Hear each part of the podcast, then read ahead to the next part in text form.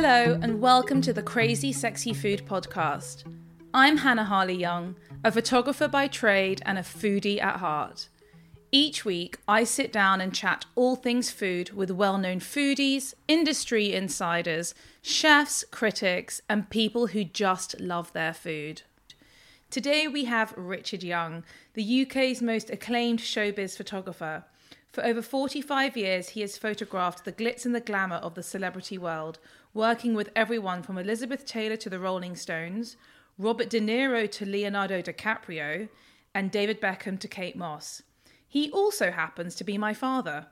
But I wanted to bring him on the podcast as I know all too well how much he loves food and the importance it's played in his life as a young kid into his adult life. Thank you so much for coming on the podcast, Dad. You're welcome, my darling daughter. So let's get started. I've obviously given a little intro about what you do. Can you sort of let everyone know how you even got into this crazy world? I was born. well done. Mazel tov. Well done. Okay, that's a good start. Um, how did I get it? What, being a photographer? yeah, how did you get to Oh, become a um, photographer? it was absolutely by accident, and um, I was not looking to become a photographer. I was looking to maybe venture into the music business, you know, in some shape or form. Hopefully, I was hoping to be maybe a producer or engineer or something in a recording studio, but uh, failed miserably. But I, I got a job working in a bookshop in Regent Street, and um, uh, I, uh, two weeks after being there, uh, a Nikon camera was planted in my hands and told to go off to the West Country to produce some photographs for um, a book my the, my boss wanted to illustrate, and uh, I failed miserably because I came back to London with three rolls of black and white film, having lied to him, saying I did know about photography, and I really, really didn't know anything about photography, and uh, um, there, was, there was no images that came on the film. that was a good start. It was a great start. And so, what year was that? that was 1973. Okay, and I guess the rest is history, really, isn't it?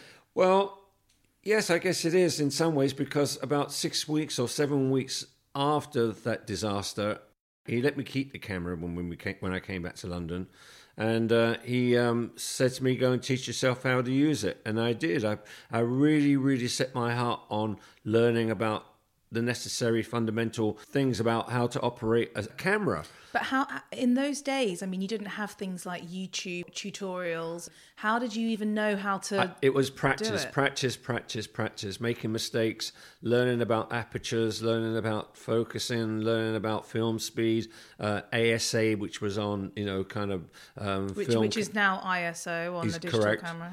And um, and I went into a lot of camera stores around the West End asking questions, and by using the camera nearly every day, which he he he let me keep, um, things came together. And what was the camera? The camera was a Nikon FTN Yes. Photomic head camera, Well, thank God it was a Nikon. analog. Wow. God, I haven't used one of those in a while. And so, okay, so you sort of you teach yourself how to use this camera, and what would you say was your big break? What sort of really cemented the, the job for you? November 1974, gate crashing Richard Burton's birthday party at the Dorchester Hotel, getting 10 good pictures on very thin legs because I left the flash on, and um, um, of Elizabeth Taylor and Richard Burton cutting the birthday cake and, and kissing and hugging, and um, and then being thrown out personally by Elizabeth Taylor. Great, nice. And but obviously, sort of in later life, you you sort of developed quite a nice relationship with her, didn't you? i, I did, and she became a friend. She forgave me, and we had um, many. We did many things together, you know, many jobs and everything, and uh, um, and it all kind of came to a head round about year two thousand in the summer, when her attorney called me from Los Angeles and asked me if I'm going to be in London next week because she's visiting London to meet the Queen and, and become a dame. And would I do the honours of being there um, doing all the photographs, which of course I did, which ended up being this wonderful lunch at the Dorchester in the Oliver Messel suite on the ninth floor and taking her out onto the balcony or onto the terrace and, and doing these lovely pose pictures with her medal. Incredible. Amazing how you came round 360.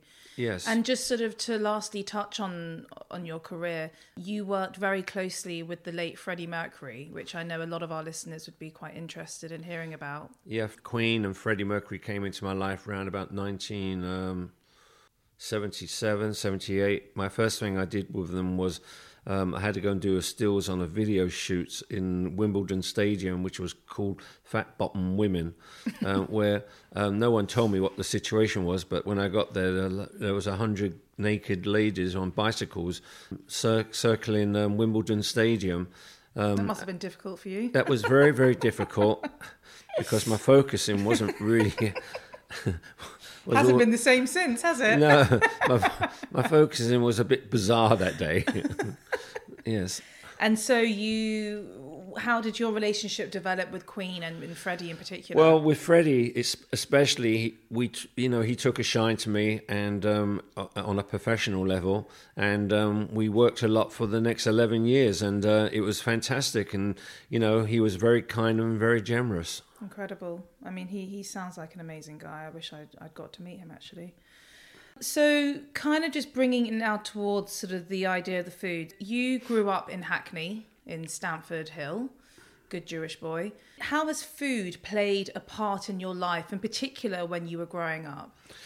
Food as a child growing up was very, very important. I don't remember too much about food as a young, very much a young, you know, youngster. Yeah. But it was when I got into my teens, you know, my early teens, um, and and I got out of the house a lot more. And um, I, I, used to go to like all these club dances in Stamford Hill and everything. And there was various places up there which were really, really Ex, you know, really exciting, like the E&A bar, and they made the best potato latkes and salt beef sandwiches. So we didn't have to schlap all the way to Whitechapel to go to Bloom's to get a salt beef sandwich um, and which was delicious. But their potato latkes on a trolley bus back home after a dance on a Sunday night um, for you know threepence um, was um, incredible. You know, hot potato latke mm. on a ten mm. o'clock bus down from Stamford Hill to Stoke Newington. What Fabulous. more could you ask for? Of course. And obviously, sort of growing up in a Jewish household, what was the influence like in the home? Did you were you guys kosher? Who cooked? Did you observe a lot of the holidays and Shabbat and tell us a bit about that? It wasn't a kosher house as such, although they didn't have they do, they wouldn't have bacon there. Uh, my mum introduced bacon into the house um, very soon after my father passed away. So I, from what I can gather. Okay. But growing up, my mother made the worst chicken because she, it was always so dry and everything. It was like sandpaper. But she was very good on fish. Um, she did very good fried fish and chopped liver, and, and, and she loved to make gefilte fish balls. Uh, I mean, it was great, not fried or anything, just like nice boiled gefilte fish balls with little pieces of carrot in it. And then there was this other thing I, I may have mentioned to you some weeks ago um, about some jelly thing with a calf. Um, it's a calf's foot. Calf's foot with a jelly, hard-boiled eggs, and garlic and everything. And it was great. But she used to make her own um, new green cucumbers and leave them in a very dark cupboard for about a month, so, so they could really kind Ferment, of yes, sort of, exactly yeah. to become new, yeah, pickled and become new greens. It was really, she was really good at that stuff. Delicious. Not very good on chicken. Okay. Sorry. And did she make sort of all the other staples like the chopped liver, the egg and onion, the uh, you said gefilte fish. Did she? What about her matzo ball soup? Homemade her, matzo, her matzo ball soups were fantastic, and she made. You know, it was always a, a stable th- thing.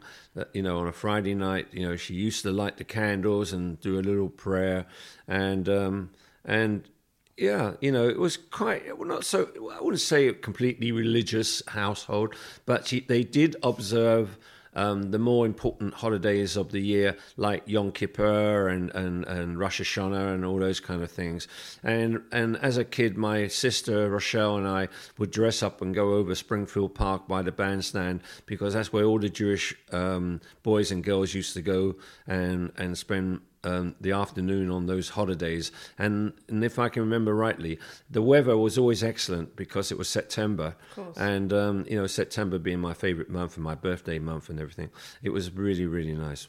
I know you touched on your potato latkes, but what was the food culture like in London, specifically in East London at that time? You know, we uh, East London nowadays is full of all these hipsters, and it's the food scene in East London is at its absolute best. What was it like in those days? I mean, was there a was there a lot of different variety?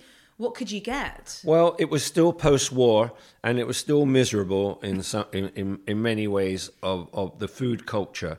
Um, you know, there was still um, a, an East End to be, which was occupied by a Jewish community. So there was a lot of kind of like kosher restaurants and Jewish restaurants around the, the East End. Um, the Asian community was slowly moving into Brick Lane and places, Indian restaurants and what have you, um, and which you know was a, a, new development, a new movement, and a, a new attitude to food.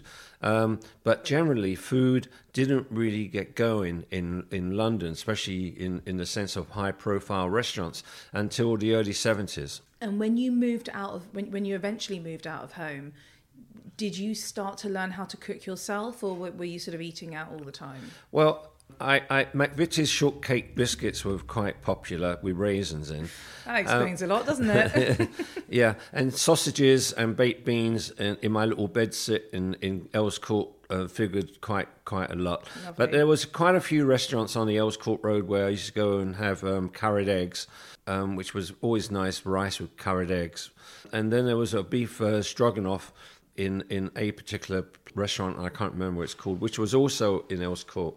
It's when I moved to Chelsea and I saw what Kings Road had to offer that that kind of the bistro period was starting to happen in London, and so there was like. Um, uh, a lot more chicken dish, dishes and things like that. Um, things and pizza. Pizza didn't come along till much later, really, in yeah. in in a big way. And a special mention to the bagel bake on Brick Lane. I mean, that's been around for God knows Don- how long. Donkey's years. I mean, yeah. that's been around from the days my dad first started working in in Middlesex Street, selling his um, you know his stuff on on his stall. And you know, the one place that stands out in my mind. Um, from from memories of going going to the East End and, and seeing my father working in um, on his stall most Sundays was in Wentworth Street. There was a place called Mossy Marks, and there was a man there who had about 30 different varieties of smoked salmon. Mm-hmm. and he used to cut them with a very sharp knife and they were so thin it was transparent it was delicious. And then there was the old guy outside sitting on his stall kind of um, with two big sacks of bagels freshly made ba- bagels. And my mum used to buy them all the time from him and and her and the smoked salmon from mossy marks and uh, it was fantastic they I'm just, still the only train spotter that has smoked salmon bagels at the end of the platform. That was when you were Ever- at Evering Road Station, was it? No, uh, well, from Evering Road all the way up to Liverpool Street, it was very hard to keep the bagels kind of still folded up in there in my satchel. God, you had a real rock and roll life during your train spotting days. oh you? yeah, yeah. And did the bagel actually make it till lunchtime? Because I can't imagine it did. It made it to platform nine. It made it to platform nine in time for the 11.20 from Norwich coming in. that's how you time it. Yeah. Oh, that's brilliant. To me, that sounded like lunchtime. Yeah. so, sort of fast forwarding a little bit, you sort of enter this world of the sort of glitz and glamour, the showbiz. It's all going off in the 70s and 80s. And, you know, these parties, obviously, aside from supplying alcohol and it all being a bit wild and crazy, what was the food and the canapé scene, which is obviously quite big these days? What what were you experiencing at that time? Was it was it a thing to be serving food at parties? Oh, absolutely, and it still is to this day. It's very very important that you you you give your um, guests a good quality canapé because. Um, you got to remember a lot of the things start at 6.30 so most of the people that come to come to the parties the guests haven't really eaten since lunchtime, um, and uh, they're hungry. So you got to kind of not necessarily put on a whole big table of food, but make sure people are going around with substantial um, kind of canapés that make it um, worth their while going to a party. I think the, the the food is this is as important as the party and the product that they're trying to sell. I totally agree. I think myself being on the scene for a few years, I actually judge a party by what the canapes are like. Me too. I mean, if I walk into a party and they've only got peanuts and chicken vol au vent, I don't. I leave. You're leaving. I go to the next party. In fact, I remember we bonded you and I over um, a job a couple of years ago. I think it was the uh, the Royal Academy of Art summer party does the most amazing spread in all of their galleries. Yeah. they put on these huge feasting tables, and each room is a different kind of cuisine. You've got your big cheese feast. You've got your big. I know your favorite is the big seafood with all the huge prawns and the lobsters and the. Oh God, everything! It's insane. I've been. I stood by that seafood table in the Royal Academy, and I got my elbows out so people can't get anywhere near me. You took so, no photos. so no, I didn't. No, the camera. Some. I left the camera somewhere else in another gallery somewhere, and I'm just eating the prawns and the smoked salmon and everything. And people said, "Don't have enough?" No, no, I'm having a problem getting the shell off. I actually did. I got caught out when I was shooting that party a few years ago. I think the PR came over and said, "Are you going to take any pictures, Hannah?" And I turned around. I had a massive piece of parmesan in my mouth. I mean, one of the best parties I've been to was um, many, many years ago, over 25 years ago. It was a Christmas party, or Christmas time, round about that Christmas time. And it was at Cartier and uh, in Bond Street. And I'm, I was there with another photographer. And um, there were three big urns at the end of the room. And I could see that everybody's scrambling to, to kind of, you know, get a piece of it, you know, whatever they were in there. And when eventually I got in front of it, they were all full, filled with caviar. oh gosh! And you never seen anything so disgusting in your life. I got a plate and a spoon and I just went bang. I mean, I dolloped about the equivalent of maybe 200 Yeah. pounds worth of caviar on the plate and this went and hid in a corner somewhere. Fabulous. It was What was it, beluga? It- well, it might well been, yeah. What is your favourite caviar? Um, beluga um, comes very high, but Yeah. but but whatever the next one down is, which I The, don't, um, can't remember. I can't. The, the Osset, Ossetra. Maybe nice. I like I like that. You know, the the Iranian caviar is Yeah. delicious, Oh, so and I'm going to be getting some for Christmas this year. Hope, I hope I'll get a look in. No, no, no, no, no, Oh, no. really? We're we're going somewhere secret to Oh, eat it right, okay. Christmas morning. So, whilst your career is obviously evolving, you meet Susan, who um, so happens also to be my mother. Funny that. Now, obviously, she comes from an Iranian background. She's probably unbiasedly one of the best cooks I've met. Was she starting to cook for you a lot? Was there a lot more home cooked meals at this point? You weren't going down um, Earl's Court, I assume, and eating curried eggs. oh no, um, she is definitely one of the best cooks I've ever met in my life. And I'm not saying that because she's my wife, but I'm saying that because it's true. And her Iranian background, uh, Persian background of food is quite incredible. And when she does make her Persian nights, and there have been many of them, um, the fight for the crispy bits at the bottom of the rice is is quite um, quite astonishing. How it goes very very quickly. Yes. And um, my favorite part of that evening um, of that food is the starter, where you get the Persian f- bread and the feta cheese and the herbs and the The and sabzi. It's called sabzi. sabzi. I think it's fantastic. I love that. I could just eat that alone. Yeah. Just and then the chicken and and uh, and uh, aubergine and everything mix. You know, uh, um, it's fantastic. It is an amazing meal. And still at this point, when you'd met Susan, you still weren't learning how to cook? I tried to experiment on a San Lorenzo dish with her, which um, I, I, I used to enjoy quite a lot when I was going there. Was tuna fish with, with onions and, and broad beans, and I, I experimented on making my first meal for her, and of course it was a complete disaster. And what went wrong? It was just tasted awful. Did you cook the tuna? tuna was you know it was tin tuna, Okay. like they, they will use you know in San Lorenzo, and uh, I, I- I think I used the wrong color onions instead of red onion. I used white onion, and uh, just like it was just too lumpy, you know, Right, big lump okay.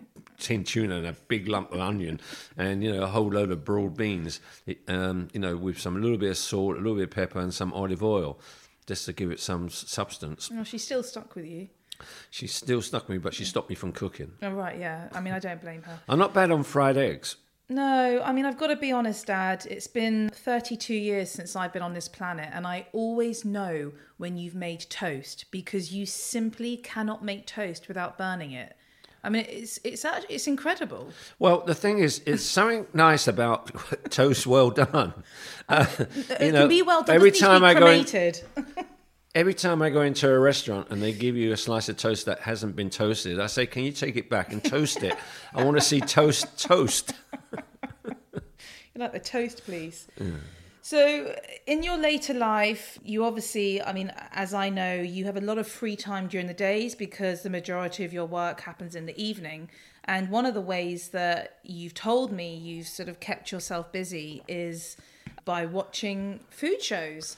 I don't think I've met someone who has done such long eight hour marathons of of the food channel. But- Driving, driving, and what's it called? Diners, Dri- drive-ins, Yeah, I love that very much. Late at night, and uh, they have to lock the kitchen door so I don't go in and, and Yeah. venture into the fridge or anything at any ridiculous hour. Rick Stein is my favourite, and as for um, Bourdain, Anthony Bour- Bourdain. Anthony Bourdain, who is a genius in the way Yeah. that he conducted his programs and everything else. Those guys are my heroes. You know, I, I mean, it's nice to have heroes. Should they be rock stars, film, you know, film stars, or chefs, or people that dealt with food? Because food is a substance that all of us need, and some of us don't get it because you know a lot of poor countries don't eat anything.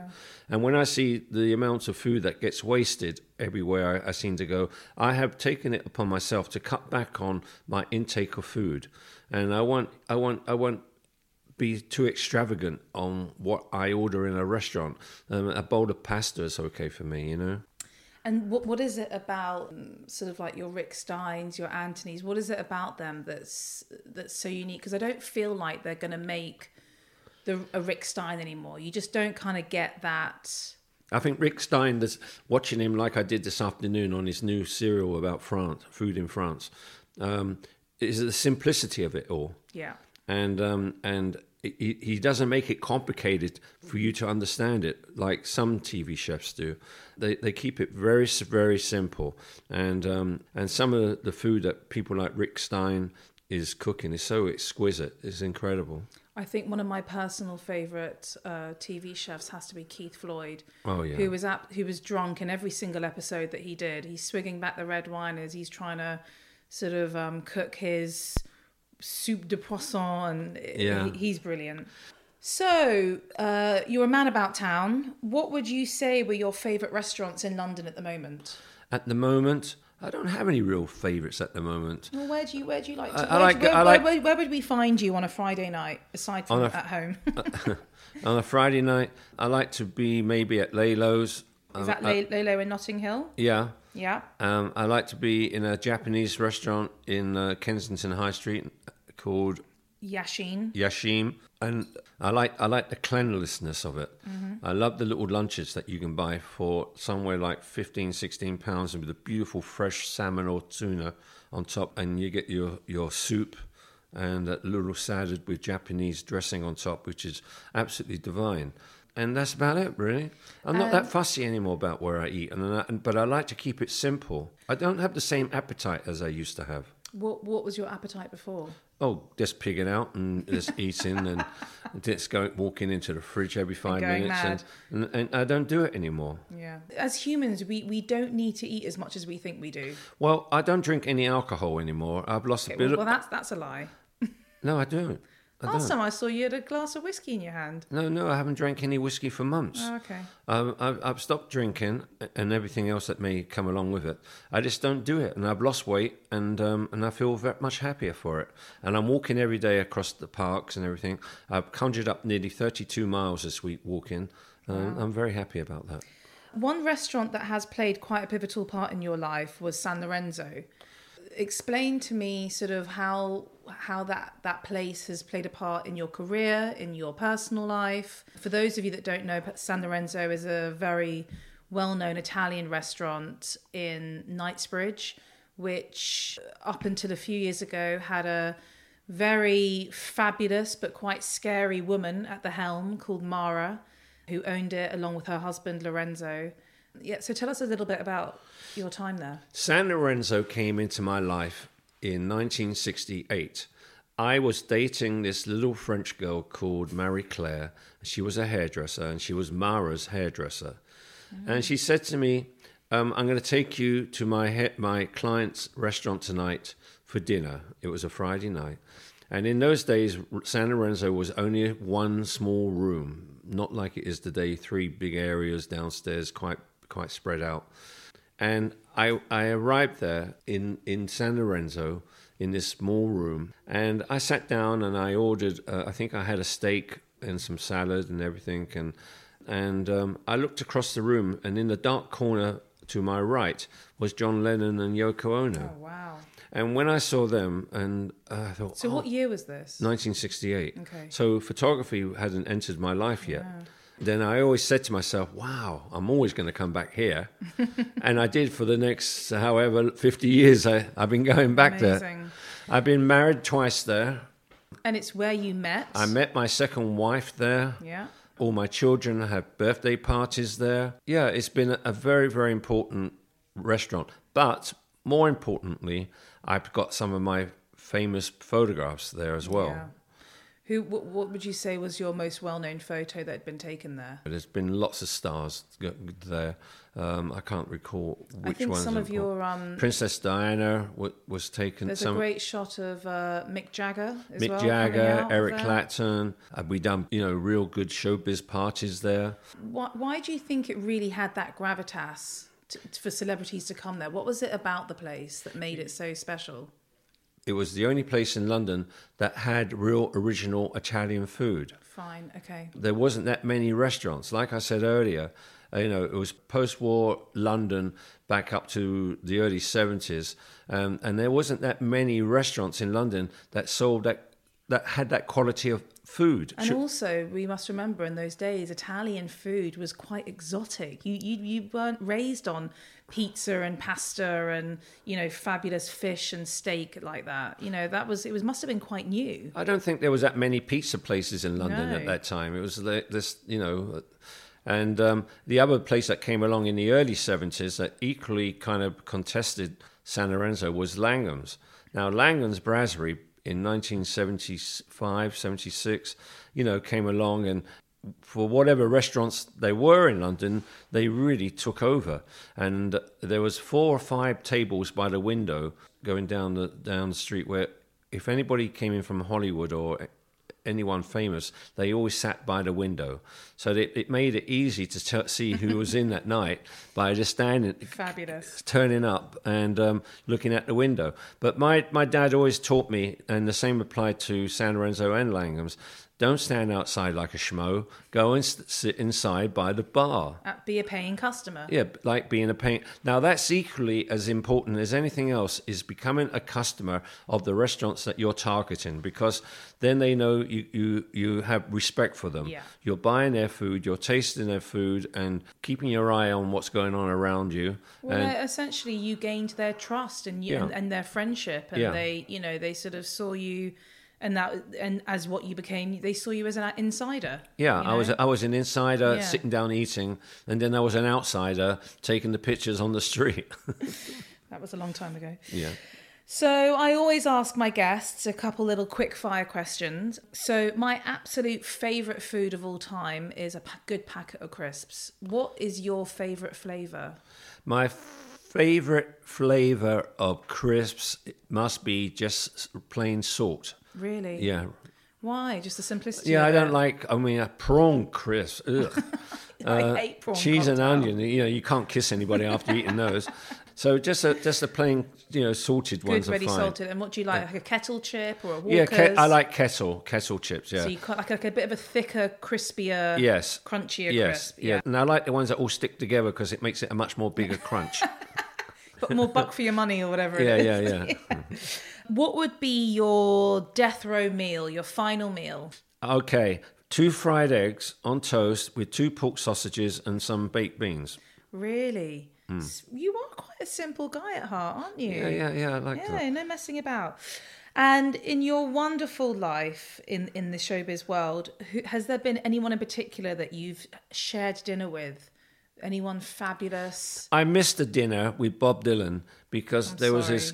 Uh, open air concert up in Finsbury Park, and the promoter said to me that, and it was pouring and pouring a rain that day. And I remember I was at home, and he said to me, you know, uh, like a few days before the concert, um, there's going to be a dinner afterwards. Dylan's been invited, and I thought, yeah, sure, he's going to go. And um, and and apparently he did, and I, it would have could have been my opportunity to talk to him. And also, if you were having a dinner party, who would be the three guests? I mean, obviously there'll be more people at the dinner, but three guests that you would love to have at a dinner party, dead or alive. I would love to have Charlie Chaplin one side. Oh, yes. right? Um, I love to have um, Buster Keaton the other side, Wow. Okay. right? And then sitting over there, Marilyn Monroe. Wow. What a little trio that is. yeah, I mean, because she's gonna have, a, she's gonna be a bit of fun. yeah. I mean, I don't know much about Buster Keaton. He's funny. Okay. I mean, Charlie Chaplin would be incredible. Charlie Chaplin is my all-time hero. Really. Yeah, I love him. Amazing guy. Well, listen, thank you so much for coming on the podcast. It's been so interesting hearing all about your your love of food, your childhood, growing up in East London, your love of smoked salmon and bagels and and all sorts. Actually, quick one. Um a smoked salmon bagel or a salt beef bagel? Smoked salmon bagel. And salt beef on rye? Yeah, always on rye. Yeah. Yeah, Yeah. but w- what would you prefer? Between what? Sorry. Between the two. what? Salt beef or smoked salmon? Yeah. Oh, it will always be smoked salmon. Yeah. It's easier to digest. Yeah. you know what? I think I'm more of a salt beef girl. And that's only been in later life. But I'm trying to see. I'm I'm trying to get off meat. Right. Oh, very political of you. Look at you. You're to be vegan next. anyway, listen, thank you so much for coming. You can follow Richard on social media at Richard Young 110 and please go and visit his gallery in London, which is called the Richard Young Gallery on 4 Holland Street in W8. Thank you for listening and joining us this week. Please remember to subscribe to the podcast and tell a friend and another and maybe another. Don't forget you can follow all the crazy sexy antics on our social media channels Instagram, Facebook, and YouTube at Crazy Sexy Food. Until next time, goodbye.